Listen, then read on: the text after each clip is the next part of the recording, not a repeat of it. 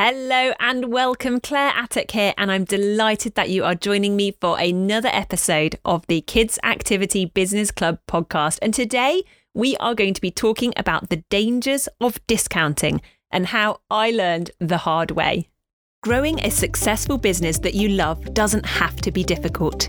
You just need to master a few key principles, techniques, and systems. Welcome to the Kids Activity Business Club podcast, your go to place to learn how to grow and scale your business and make it work for you.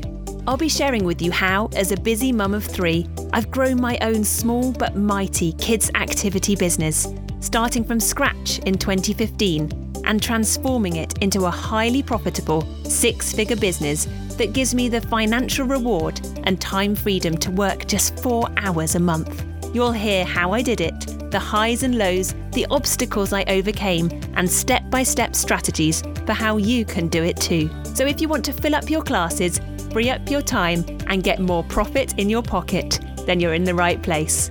I'm Claire Attock, and you're listening to the Kids Activity Business Club podcast. Let's get started. So let's talk discounting. We're absolutely surrounded by sales throughout the year. Flash sales, clearances, bargain buckets, Black Friday, Christmas New Year sales, special buys. The concept of discounting has become very ingrained in our everyday vocabulary. And as a small business owner, I know you feel the huge pressure to follow suit. But did you know discounting your classes could actually cost you dearly in the long run? In the episode this week, I will be discussing the potentially harmful messages that discounting sends to your customers without you even realizing, and also the negative impact it may be having on your business and its bottom line. But I also have some alternatives. I'm going to be sharing with you four alternative strategies that will allow you to participate in offering promotions and incentives to your customers without having to simply opt for a plain, straightforward discount. Now, the vocabulary and concept of discounting has become ingrained in our everyday lives, and I would argue that there is some level of consumer fatigue. We're always questioning is it actually a genuine discount? Is it a genuine bargain? Things tend to be so much more transparent these days in terms of pricing, and consumers are genuinely looking out whether something is a genuine discount or not. Now, I've noticed over the years that a lot of new businesses tend to adopt this discounting model in an attempt to try and attract customers into the business by their more competitive pricing. And I will put my hand up. I did exactly this when I started my business several years ago. I decided I would undercut all my competitors and believed in doing so that I would attract lots of customers who would then stay loyal to me. I did. I did attract customers, but I attracted the wrong type of customer. I attracted the ones that were after a bargain. They weren't interested in the quality of my product, in my high level of service. And what's more, those customers didn't stick around long.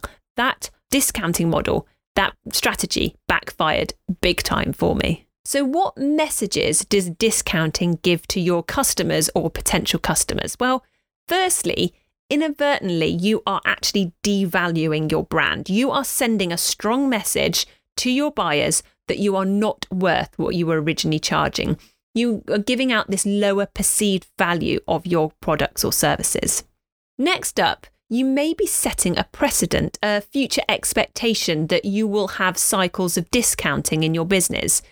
This in turn will start to influence buyer behaviour, so they may wait in anticipation of future discounts. I've experienced this firsthand when a very well known supermarket chain in the UK would discount their clothing line every school holidays. And it was a generous discount, 25%, so definitely worth holding out for and I would wait until the school holidays to then top up my children's clothes. Yes, it attracted people by the lower pricing, but it also meant that people were holding off at other times of the year. And if they needed a steady cash flow into their business, then this wasn't the best model for them to follow. Incidentally, they do no longer offer this discounting. Next up, you may be projecting to your customers a lack of confidence in the value of your services you're basically telling your customers that you don't believe in its original value. And if you don't believe it, then why should they? Next, it may impact on your existing and very loyal customers. If your new customers are getting your classes at a better price than them, the loyal ones, then that can be very annoying. You want to be looking after those loyal customers too. They're the ones paying full price. They're the ones fully committed to your service and to your classes. And those are the ones that you should be treating really well. Finally, you may be telling your customers that you're prepared to compete on price. This in turn will start to pull in the wrong type of customers. Now, as a small business owner, you really don't want to be competing on price. It's a very dangerous game to play. You want to be competing on things like your quality of service, the quality of your classes. If you're constantly putting in discounts, you will start to pull in those customers looking for a bargain, and those are really not the type of customers that are good for business. Now, I want to share with you a little story from my own business journey that shows just how powerful this last point can be, how offering a discount can pull in the wrong type of customer. Now, in the beginning of my business, I'm a bit embarrassed to admit it, but I went discounting mad. I had discounts for new joiners, I had discounts for existing customers to sign back up, I had discounts for siblings, for groups, I had referral discounts, I had discounts on my loss leader, young baby classes to pull in people through the door. I was a bit discount crazy as I thought it was helping me fill my classes. And once you start offering them, I gave myself every excuse under the sun why I then couldn't stop offering the discounts. Now, I can remember very vividly a moment in my business when the penny dropped and I realised just how damaging the discounts were being. It really wasn't a great moment, but it is one that I really needed, so I am very thankful for it. A customer was asking for a refund because she couldn't make the last three sessions of term due to a spontaneous holiday she'd booked. Originally, she'd paid for a block of five classes. So we politely declined her request for a refund, as we don't offer refunds for missed classes, and we pointed out some other options for her, like attending catch ups, but she got very nasty. She decided to vent her anger on social media, you know, one of those types of customers. Now, up until this point, we'd never received a bad review on social media. We were full of five star glowing references, so it was a bit of a shock, I've got to be honest, and felt very out the blue. Now, when I dug into her purchase history, to my absolute horror, she had somehow managed to make use of pretty much every single discount going, and she was paying just a third of the value of each class. I was losing two thirds of my income from this customer through these discounts. This was a huge hit to my profits. If every customer had done the same, I would have been out of business within hours. What's more, the people paying full price in the same class as this particular customer were as happy as Larry. The person paying peanuts was having a huge drop when I wouldn't refund her money as she decided to go on holiday instead. She was the wrong type of customer for my business. We definitely don't want to attract these types of customers. It can be hard to limit the damage they can cause. Now, it was a hard lesson to learn, but one that I definitely needed as one that has now revolutionized my business going forwards. So, actually, perhaps I should be thanking her for it but it did hurt at the time. So, what harm can discounting be doing to your business other than the messaging that you are sending to your customers, as we've just discussed? Well, there, there's some short term advantages of discounting. As we mentioned before, if your business needs some kind of short term cash flow boost into the business, then it can help you with this. However, it can squeeze your profits. Obviously, your costs are remaining unchanged, but you've got lower income. So, this in turn reduces your profit margin, makes you less profitable in the longer run. Next up, you can inadvertently trigger some kind of price war with your competitor. You really don't want to be doing this. Margins as a small business owner in the kids' activity business industry can be quite tight anyway, so a price war can be very dangerous. Also, it can start impacting the purchasing behaviour of your customers. If you offer a really good discount, what happens if they stockpile? Then, in terms of thinking about your regular and your long term income, you can start to be hurting this in the longer term as well. So, what can you be doing instead? Well, there are four different things that you may want to consider so you can still participate in offering your customers excellent value without compromising yourself with the dangers of discounting.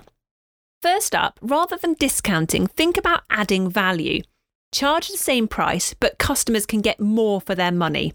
Have something that has a high perceived value in terms of what it's worth for the customer, but a low cost to you. Think about some kind of free gift or extra time, that kind of thing. Next up, you might want to consider offering some kind of bundling or enhanced package. So, for example, where we were selling happy nappies, you might want to think about offering starter packs. So, it includes a number of different items. If bought together, then there is a slight difference on them. Also, you might want to think about discounts if people block book classes. So, if they block book more classes, then the price might be slightly advantageous to them. Next up, you might want to think about some kind of reward for joining you early, like a new joiner incentive.